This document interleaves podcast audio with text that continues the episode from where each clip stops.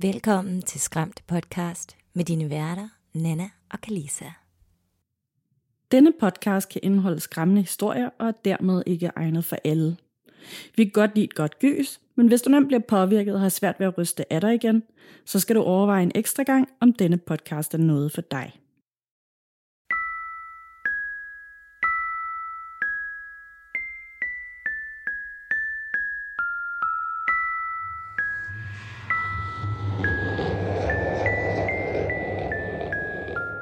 Hej Nana, Hej Kalisa.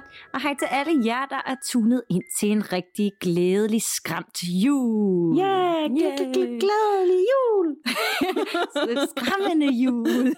Det er episode 166 i dag.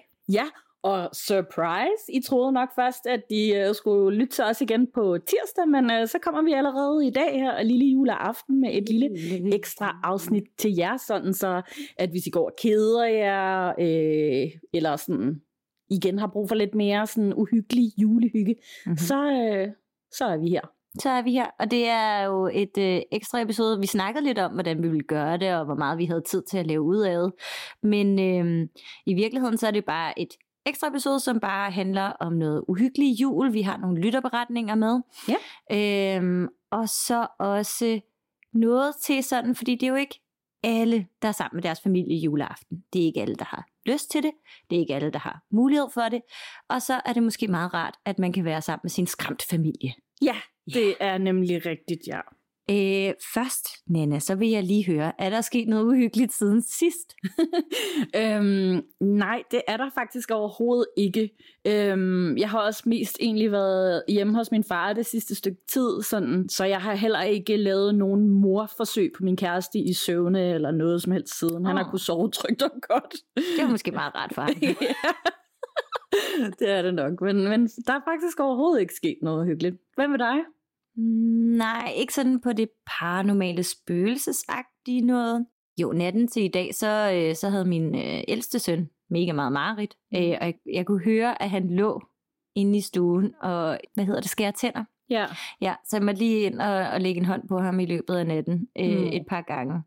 Ja, og så også øh, så jeg noget ubehageligt, og det ved jeg ikke, om, om vi skal komme ind på, men det var bare, øh, fordi jeg var hjemme og besøge en, en veninde øh, og sige hej til en nyfødt baby Mm. øh, som barselsbesøg, og så fandt jeg ud af, at det sted, hvor jeg var, at der var en grund til, at der var så mange blomster, der lå omkring et træ. mm. Og det var simpelthen fordi, at det var lige ved siden, øh, eller det var stedet, hvor en fireårig pige den 5. december blev påkørt øh, og døde for øjnene af sin far. Så det var sådan lidt, uh, det farvede ret meget min dag. Øh, Mm. Og man husker lige at, at holde sine unger sådan lidt tættere på sig i trafikken, og, og, og tale om gode trafikregler og sådan noget. Men det værste er jo bare, sådan nogle uheld, de sker. Og Ja. der er, man når ikke engang at, at reagere som forældre. Altså, Nej. Så man kan ikke altid vide sig sikker, men, men, det, men det tror jeg egentlig, det var det eneste, som var sådan lidt øh, uhyggeligt. Ja. Ja, det er Øh. lidt uhyggeligt, når man har unger, ikke? Altså sådan, at man Jo. bare kan gå i trafikken og gå på gaden ned ad en forholdsvis stille vej, og så sker der sådan noget der. Ja, det er dybt forfærdeligt. Også selvom jeg har jo ikke nogen børn, men jeg bliver også, altså bare da du fortalte mig det, da du kom, Mm. så blev jeg enormt påvirket af det, fordi at det er bare frygteligt og fuldstændig meningsløst. Ja, så uretfærdigt, at Ja. verden er skruet sådan sammen. Ja. Men ellers ikke noget uhyggeligt fra min side af. Til gengæld, så har jeg faktisk fået en update på nissedukken. Ja, Ja, jeg fik nemlig en mail i øh, vores inbox her. Skal jeg op? ja, meget gerne. Okay. Hej Nana og Kalisa. Det er ret sjovt, at de skriver i dag, fordi netop her til morges spurgte jeg min kæreste, om han vidste, hvor nissedukken var henne af. Jeg har ikke fundet den endnu, og jeg håber ikke, at det bringer uheld, hvis man ikke når at tage den frem inden jul og give den nogle æbleskiver, ligesom sidste år. Men tak for, at I læste nisseberetningen op. Jeg har også flere fortællinger i ærmet til en anden gang. Ikke lige sådan med nisser, men om alt muligt andet. De bedste hilsner anonym. Og vi vil meget gerne høre flere historier, og vi vil også gerne høre, om du finder nissedukken, eller om den øh, kravler ud af sit skjul.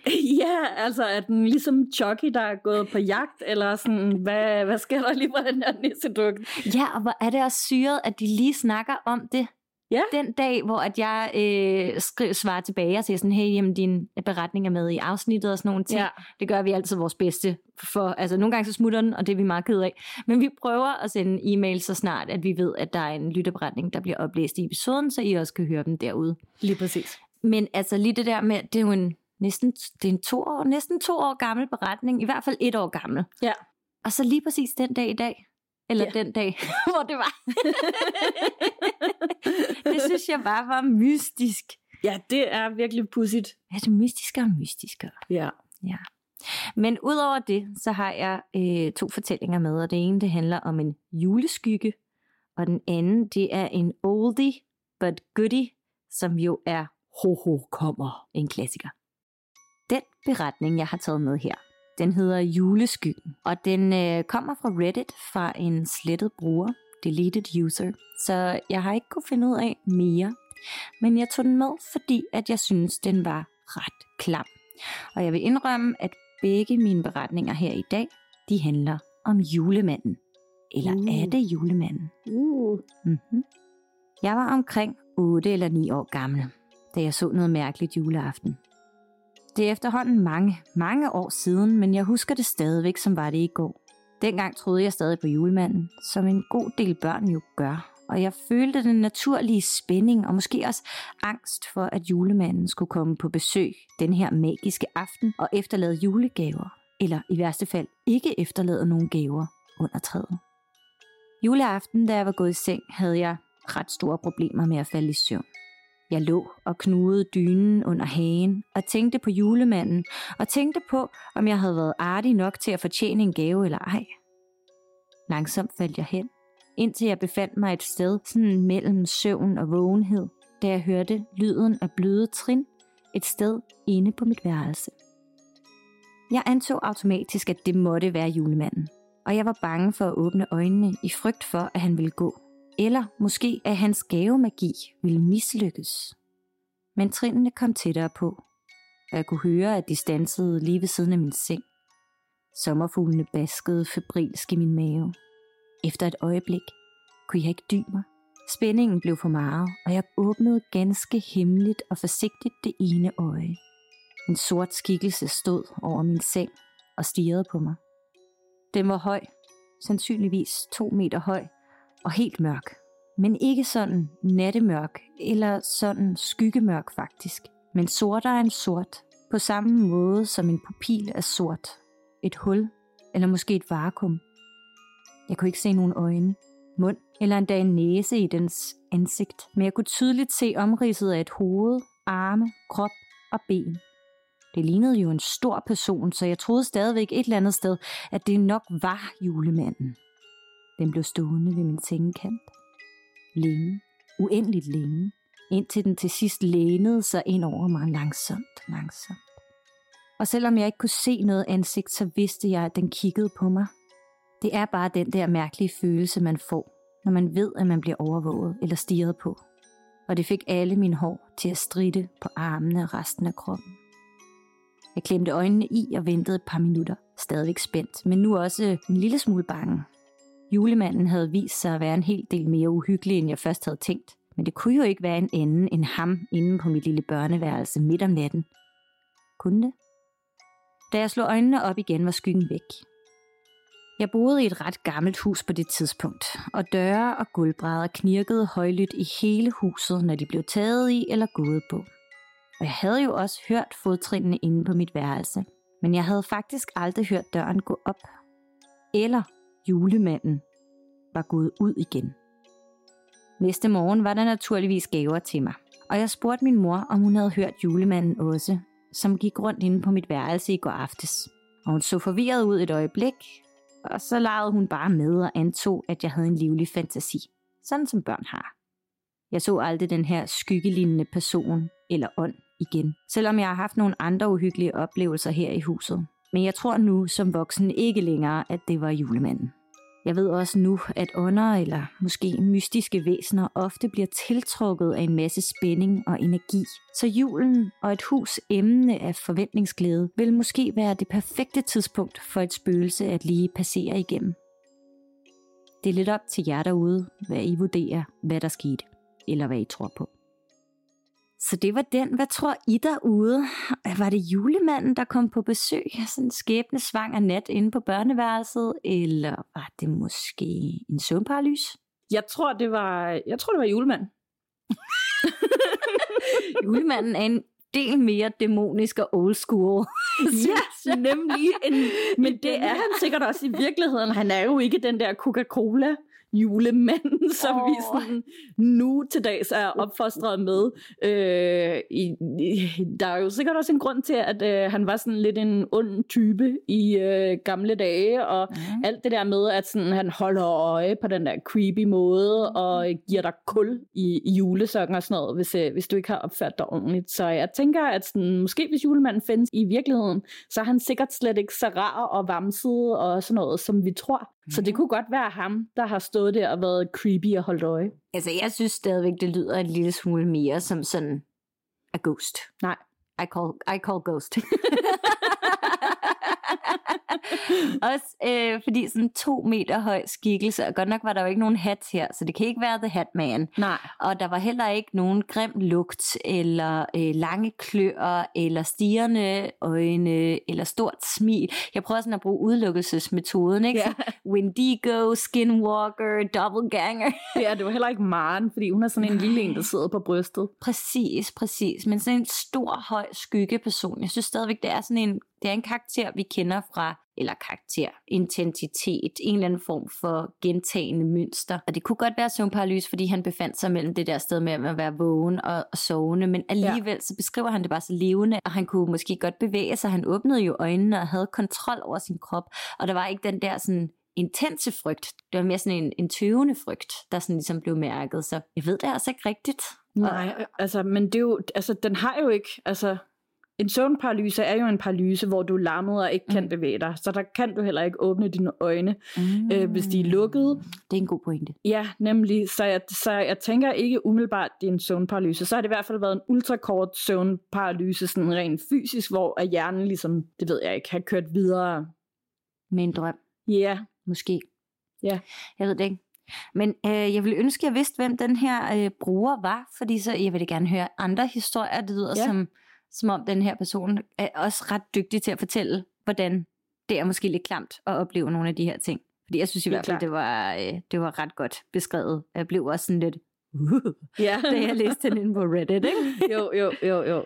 Helt ja. sikkert. Og altså, det siges jo meget tit det her med, at øh, væsner spøgelser og mm. den slags ånder øh, bliver tiltrukket af energi, og det er der jo masser af i juletiden. Mm. Øhm, og der er jo også en grund til, at der er så mange uhyggelige fortællinger forbundet med juletiden, og som du også var inde på i sidste episode, så er der jo også rigtig mange lavpraktiske grunde i forhold til at holde sig varme med de her skræmmehistorier og sådan noget. Så hvis man antager, at overnaturlige ting bliver tiltrukket af energier, så giver det god mening. Jeg tænker også, de må være sådan lidt tættere på vores verden i det hele taget den her periode, for det er mm. jo ikke ret lang tid siden, at det har været Halloween og sådan noget, mm. hvor at øh, sløret har været allertyndest.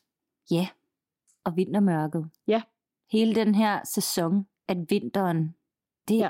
altså, det er måske også fordi, at, at vores hjerner er overaktive, og vi ser ting i skyggerne, men det kan også godt være, at det er fordi, at sløret stadigvæk er forholdsvis tyndt mellem ja. vores to planer, eller flere planer, eller paralleller, eller multiverses.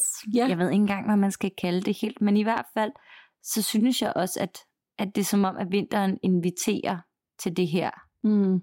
mystiske og overnaturlige. Ja, ja, helt klart.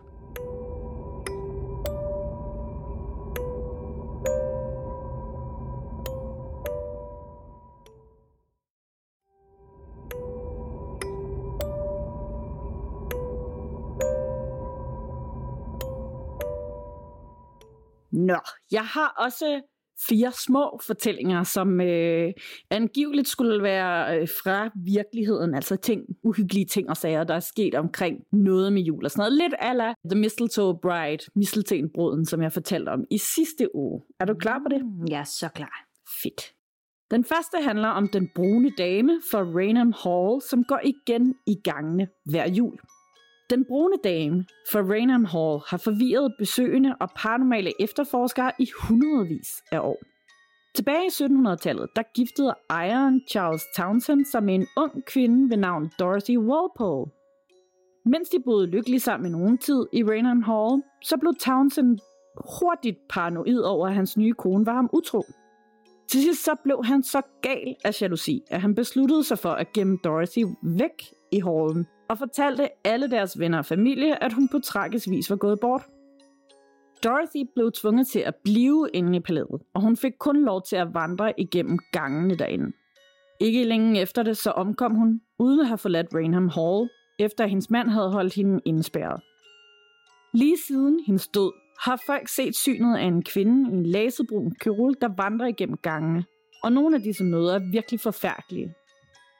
En besøgende, der ikke kendte historien om en brun dame, henvendte sig engang til en kvinde i salen, men hun så bare på ham med et, siger han, glødende ansigt, men der hvor hendes øjne skulle have været, der var der kun tomme huller. Mange år og skillige observationer senere, så besøgte en fotograf fra magasinet Country Life Rainham Hall for at skrive en artikel om stedet. Og efter at have taget et fotografi af den centrale trappeopgang, så så han i billedet en tåget silhuet, som mange den dag i dag mener er ingen ringere end Dorothy Walpole, den brune dame. Det er faktisk et ret berømt billede, ikke? Jeg så nemlig det billede øh, inde på... Jeg, jeg kiggede også lidt på den historie der. Ja. Og billedet, det er øh, sådan en toget silhuet foran trappen. Og jeg mener, at det er et af de første billeder. Altså, der var jo også en masse andre billeder, som så er blevet i datidens øjne photoshoppet, med ja. hvor man har overexposed, eller double exposed, eller sådan forskellige ting, folk har rykket sig, imens der er blevet taget billeder og sådan noget. Ikke? Ja. Men det her, det var en af de billeder, som, som man kan se, når man først begynder at søge efter paranormal evidens fanget på film, så er jeg ret sikker på, at lige præcis det billede fra, øh, hvad var det, var? Det er fra Rainham Hall. Rainham Hall. Ja. Ret sikker på, at det er det billede, der er mest ikonisk inden for den verden. Gud, hvor fedt. Det vidste jeg faktisk ikke engang, men øh, så må jeg lige ind og finde det her billede, og så kan vi lægge det ind i Facebook-gruppen. Ja. Så kan I jo selv også lige se, hvad I tænker om det, om det virkelig er den brune dame, der er på det billede. Ja, og I må også gerne give øh, flere informationer, uh, hvis I ved mere om det billede, eller uh, om det er noget helt forkert, jeg sidder og siger. Helt klart, det må I altid gerne gøre. Jeg har en mere her, som handler om genfærdene af Sir Geoffrey de Mandeville og hans hovedløse hund, som strejfer rundt i gaderne juleaften. Historien om Sir Geoffrey de Mandeville er fyldt med politisk forræderi. Han havde titlen som Jarl af Essex og var en prestigefyldt europæisk godsejer i løbet af 1100-tallet. På grund af sin titel så havde han stor indflydelse på kongelig politik på det tidspunkt, men da en debat opstod om den retmæssige arving til tronen, så valgte han den tabende side og blev straks frataget mange af sine aktiver og blev udstødt fra kirken. Under sin ekskommunikation så blev Sir Geoffrey dræbt på slagmarken. Men på grund af sit eksil, så fik han ikke lov til at få en ordentlig kristen bisættelse, som mange mener efterlod, at hans ånd blev fanget i det jordiske rige. Rygtet siger, at Sir Geoffrey også efterlod en forbandelse over de ejendomme, han ejede, mens han levede, og han sagde, at hvis de nogensinde blev taget fra ham, så ville ulykke ramme hans forræder. Hver sjette år på juleaften ville han og en hovedløs hund hjemsøge grundene draperet i en rød kappe.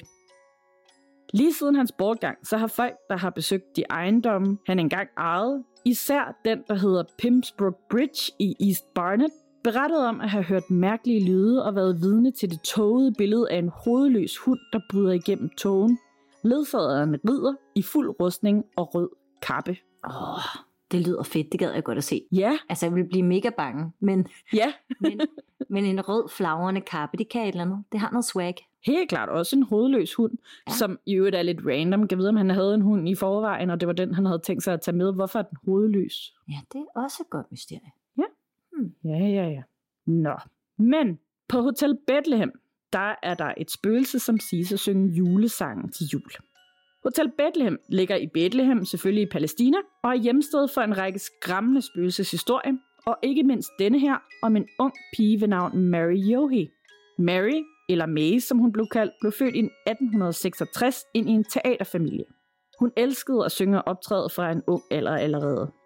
Hun fik også stor opmærksomhed for sit talent og optrådte med stor succes på scener i både Paris og i hele Europa. Hun fangede endda opmærksomheden fra en velhavende herre, som hurtigt giftede sig med hende og gjorde hende til medlem af det britiske aristokrati.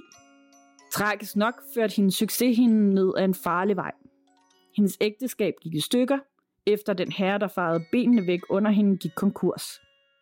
Hun giftede sig derefter med en amerikansk soldat, der frarøvede hende meget af hendes rigdom. Inden hun døde, berettede hun om, at hun huskede sin år i Bethlehem som de bedste i sit liv. Den dag i dag hævder Hotel Bethlehems besøgende, at de ser en ung May, som er klædt i en elegant påklædning, som enten synger hen ved klaveret, eller går rundt og beundrer juletræet. Nogle af gæsterne hævder endda, at de har hørt hendes svage, men genkendelige stemme synge en af hendes yndlingssange. Oh, ja, det er ikke så uhyggeligt. Det er sådan lidt mere hyggeligt. Ja, det er sådan fint, altså en tragisk historie om hende, mm. men også bare sådan fint spøgelse af have, der bare går rundt og beundrer juletræet, og så synger lidt julesang. Det er da meget hyggeligt. Ja, ja, et julespøgelse. Ja. Vi har også nogle andre julespøgelser. De øh, driller til gengæld i juletiden på Crescent Hotel. Crescent Hotel er et af de mest berygtede hjemsøgte hoteller i USA, og det ligger langs Arkansas' nordlige grænse nær Ozark National Forest, og har været plaget af tragedier og spøgelseshistorier, siden det først blev bygget i 1880'erne. Der er forskellige myter om øh, spøgelsesagtige observationer forbundet med næsten hver kvadratcentimeter af hotellets grund, men der er især en historie, der forundrer besøgende den dag i dag. Efter sine kom besøgende et år i juletiden for at se hotellets juletræ, men der opdagede de bare, at juletræet og alle dets pakker på mystisk vis var blevet flyttet hen til den anden side af rummet. Det kunne selvfølgelig have været en spøg, der var i scenesat af hotellets personale eller en af de andre besøgende, men hændelsen blev ledsaget af observationer af forskellige ånder klædt i viktoriansk tøj, som vandrede formålsløst rundt i hotellets spisestue. Nogle sagde, at ånderne så ud til at være drillesyge, og at de flyttede gaverne og møblerne hen over rummet som en joke. Det blev tilsyneladende bekræftet, da hotellets personale efter sigende vendte tilbage næste dag, kun for at opdage, at alting lige pludselig var præcis tilbage til der, hvor det skulle have været fra start. Okay. Ja, drillenissespøgelser. Ja, eller øh, spøgelser, der har en mening om, hvordan ting skal stå. Ja, det kunne det også sagtens have været. Men det er interessant, for jeg kommer til at tænke på den øh, lytterberetning med fjernsynet, med The Ring og popcornen, og ja. hvordan at hun så det hele ske. Jeg kan ikke lige huske, hvilken en episode det var, men det er Nej. ikke for så længe siden. Øh, så det hele ske med popcornene, der begyndte at stave et, øh, sådan et ord. Ja. Øh, filmen, der gik i stå, og så gik hun udenfor og ventede på sine forældre. Og så kom forældrene, de gik sammen ind, tilbage ind i stuen, og filmen var kørt videre, som, der, altså, som om der ikke var sket noget, og popcornene ja. var bare spredt ud over det hele. Det der med, øh, altså lige i det her tilfælde virker det ikke så gement eller ondsindet, som det føltes i den anden lytterberetning. Nej. Men, men jeg tænker, det er lidt det samme koncept med sådan at drive folk til vanvid, eller sådan tænke lidt, jamen, skabe noget mistro omkring det der med, hvad så jeg egentlig det? Altså, ja, var, jeg, præcis. var, det, var det virkeligt, eller var det mig, der så helt forkert? Ja, eller er der nogen, der tager pis på mig, eller hvad der får? Ja, eller er jeg ved at gå, gå fra forstanden? Ja. ja. Nu har jeg en øh, god gammel skræmt klassiker med, og øh, det er endnu en lille fortælling om julemanden. Jeg har valgt at kalde den her Ho-Ho kommer, men jer, som har lyttet til podcasten længe og har lyttet til mange forskellige lytterberetninger, kan helt sikkert genkende den. Yes! Hej med jer. Tusind tak for en uhyggelig god podcast. Jeg sidder med den i ørerne på hjemmekontoret for tiden, og det gør det en del nemmere at komme igennem de små ensomme dage. Jeg har tænkt et par gange over at skrive min oplevelse med det overnaturlige ind til jer, og nu har jeg endelig tiden til det. I juni 2011 flyttede vi et lille rækkehus. Min mand, vores søn på halvandet år, jeg selv og lillebror i maven. Det var fantastisk med mere plads, have og lukkede veje, og så dagplejen lige overfor. Dog gik der ikke lang tid, før tingene ændrede sig. Vores store dreng, som ellers altid havde været rigtig god til at sove, begyndte at vågne flere gange om natten og være panisk for at kunne komme ud af værelset. Vi slog det hen med, at det var øh, stort at flytte for sådan en lille størrelse, men herefter tog tingene fart. Min mand, som ellers var meget skeptisk, begyndte først at opleve noget. Dirkende gulve og lyskontakter, der tændte og slukkede, uden at lyset tændte midt. Da vores anden søn blev født i september 2011, begyndte jeg også at opleve det samme som min mand. Vi kunne sidde i sofaen i stuen og høre noget, der tydeligt lød som en stor kniv, der faldt ned på gulvet i køkkenet. Men når vi kom derud, så var der ingenting. Vi kunne høre tydelige skridt i gangen og i stuen hver dag, når børnene var faldet i søvn, hvorefter de vågnede. Ringeklokken kunne også gå, selvom den var taget fra. Jeg følte ikke, at det var noget ubehageligt, men det gjorde min mand. Nogle gange, når han var oppe med vores dreng, stod der en skygge i døren til soveværelset og betragtede ham. Jeg oplevede det aldrig, men min søster gjorde en nat. Hun overnattede en nat, hvor min mand ikke var hjemme, sov i hans side af sengen og sværgede, at hun aldrig ville overnatte igen. Jeg havde følelsen af, at det var noget, som prøvede at passe på mig, men det gik ud over min familie.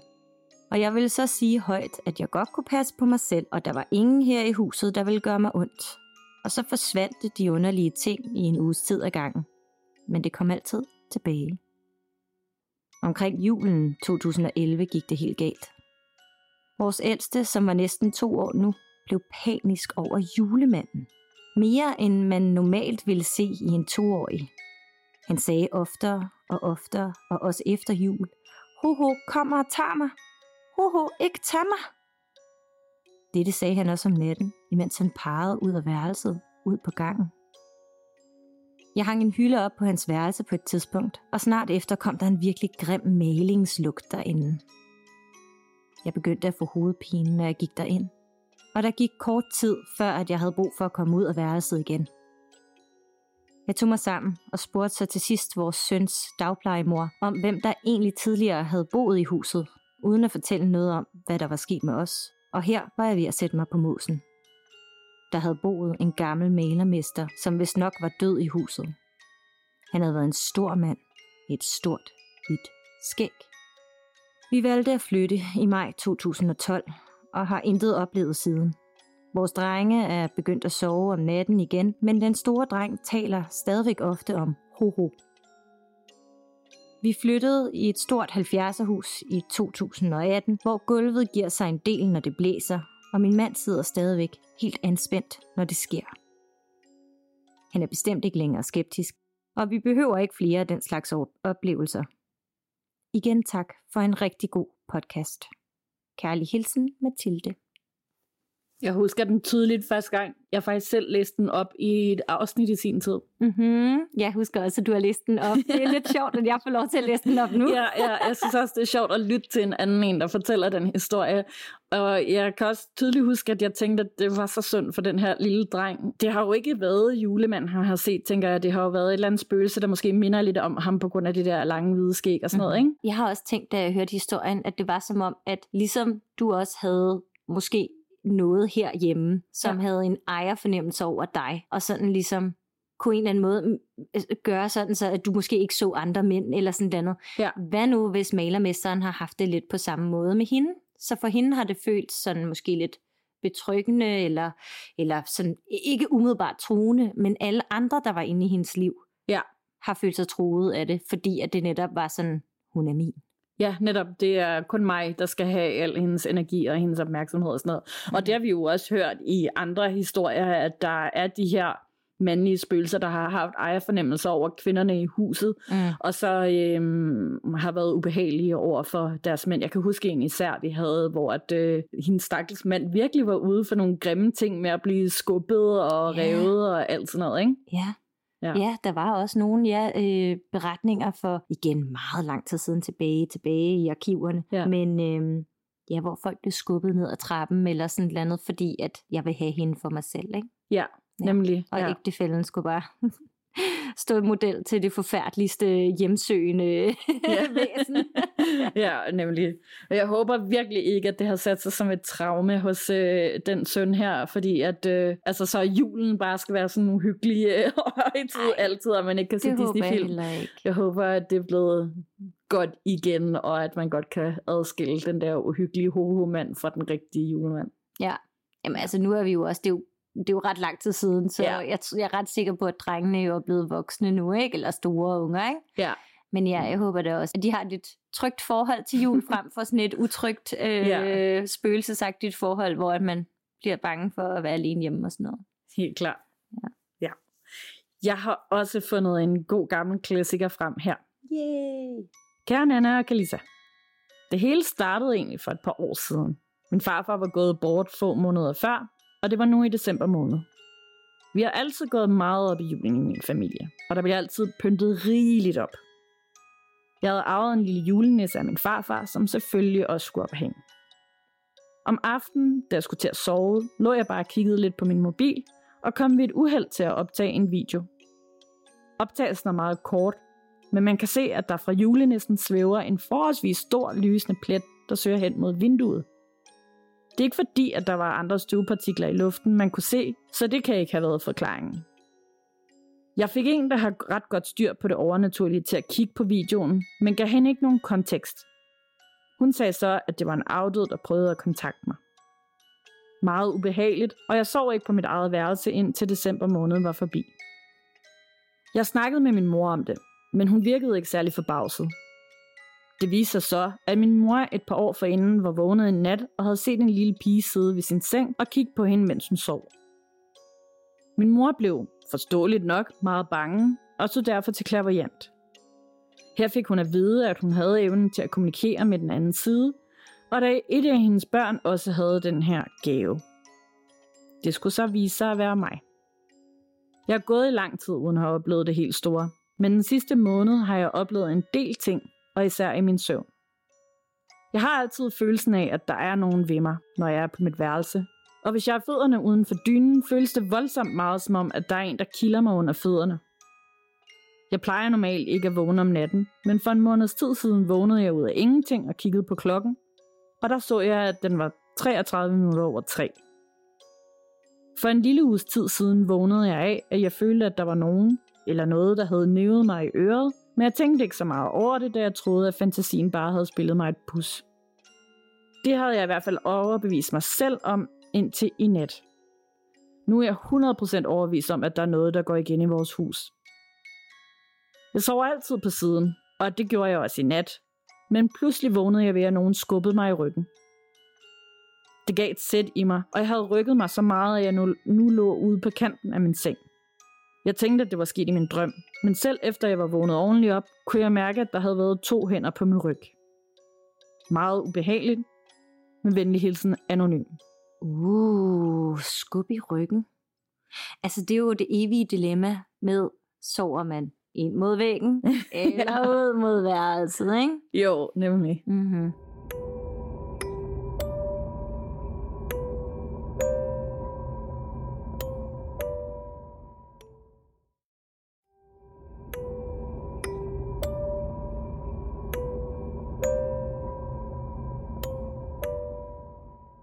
Jeg kan ikke huske, er du ind mod væggen eller ud mod rummet? Ud mod rummet. Okay, ja, samme.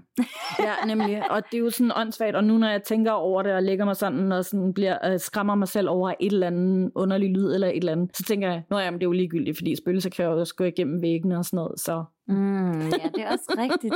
Men på den anden side set, så har jeg det sådan lidt, jeg havde et mareridt for nogle nætter siden, jeg tror faktisk, det var i forgårs, hvor jeg havde rigtig, rigtig voldsomme drømme, sådan mareridt, mareridt. Og det var lidt sjovt, fordi at det var lige efter, jeg havde puttet børnene og forsikrede dem om, at de nok ikke ville få dårlige drømme, fordi Karl han var lidt bekymret for at, at drømme om uhyggelige ting. Ja.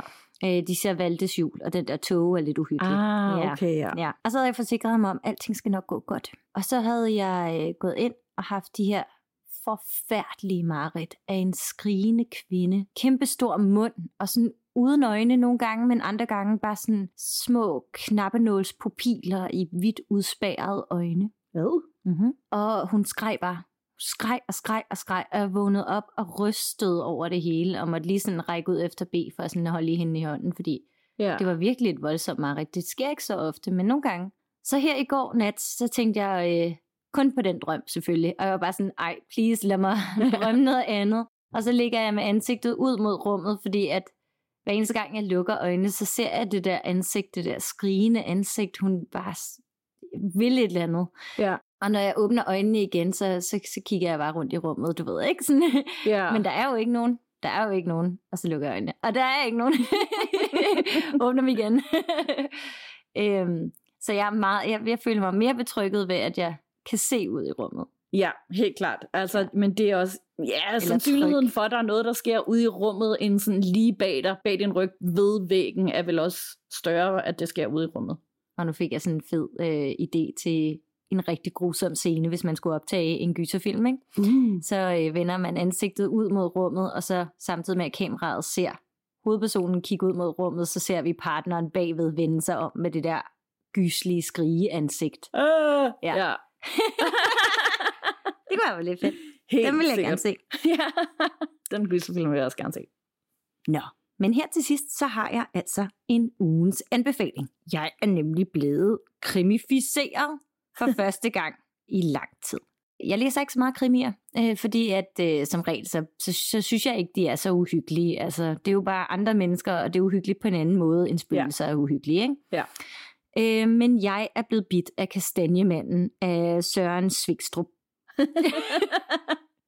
og det er, jo, øh, det er jo ellers en øh, bogsensation, og så senere hen en Netflix-sensation, ja. som, øh, hvor jeg bare ikke har været med på den bølge, fordi krimier ikke siger mig så meget. Ja. Men så lavede jeg en lille skriveøvelse med mit hold ude i Ishøj for sårbar skrivning. Og øh, der var det så, at vi tog nogle forskellige bøger fra sådan et åbent bibliotek, der er ude på Kulturcentret. Og så fik jeg fat i Kastanjemanden, så begyndte jeg at læse lidt i den og sådan, hvorfor skærer hænder og fødder af mødrene? Og så var jeg sådan lidt, uh, måske er det en bog for mig. og så begyndte jeg at læse den, og, øh, og jeg har simpelthen ikke kunnet slippe den igen. Og jeg mangler kun lige halvanden time, og så er jeg færdig med hele bogen.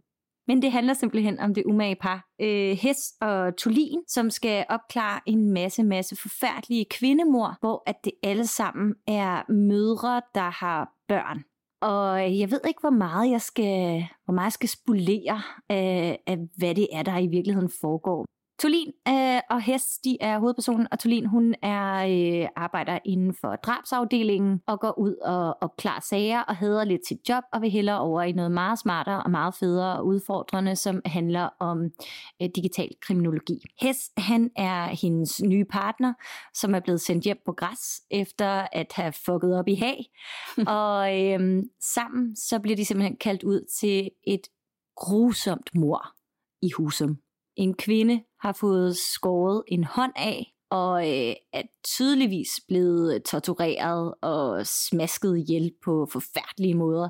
Og så finder de den her lille kastanjemand. Og så sammen så skal de opklare de her mor. Hvem er det, der står bag? Hvorfor har kastanjemanden en eller anden form for betydning for de her mor? Og øh, hvorfor er det mødrene? Dam, dam, dam. og jeg er, åh, jeg er helt vild med den. Altså, den er skrevet super fedt, og man flyver igennem den. Øh, der er selvfølgelig en masse trigger warnings på, øh, især sådan noget som øh, børnemishandling og sådan nogle ting. Ja.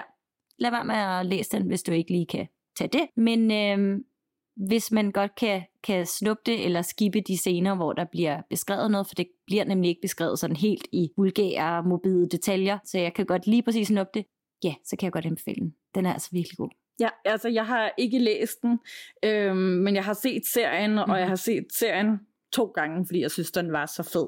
Ja, den ligger inde på Netflix lige nu. Nemlig, og det er også med nogle geniale skuespillere. Altså øh, David Denchik, som spiller helt genialt. Mm, altså, mm. virkelig, virkelig, virkelig god. Så den kan også anbefales, og jeg synes også, du skal se den sådan, når du lige har fået den måske sådan lidt på afstand, bogen. Nej, det tror jeg ikke. Jeg tror, jeg, jeg skal lytte den her færdig på vej hjem i bussen, og så skal jeg over og se uh, serien her i aften. altså, ja. det bliver jeg simpelthen nødt til. Jeg har ellers lige opsagt min Netflix-abonnement, fordi at vi, vi hopper mellem abonnementer, ikke? Jo, jo. Uh, for at undgå at bare betale en hel masse til, til noget, man ikke bruger. Ja. Men dammit, jeg bliver nødt til at se det nu. Så tilbage på Netflix we go. ja, okay. Ja, men altså, den er også virkelig god, så jeg håber ikke, du bliver for skuffet, fordi den er anderledes end bogen, eller hvad man nu kan blive skuffet over. Nej, nej. Jeg, øh, det, jeg har læst bøger og set film, adaptioner ja. hele mit liv, så jeg ved godt sådan, der er forskel, men det kan godt begge to være gode ting. Ja, absolut. Mm-hmm. Så tak for snakken, Anna. I lige måde. Og tak til alle jer derude, og vi ønsker jer en rigtig dejlig, skræmmende jul. Juhu!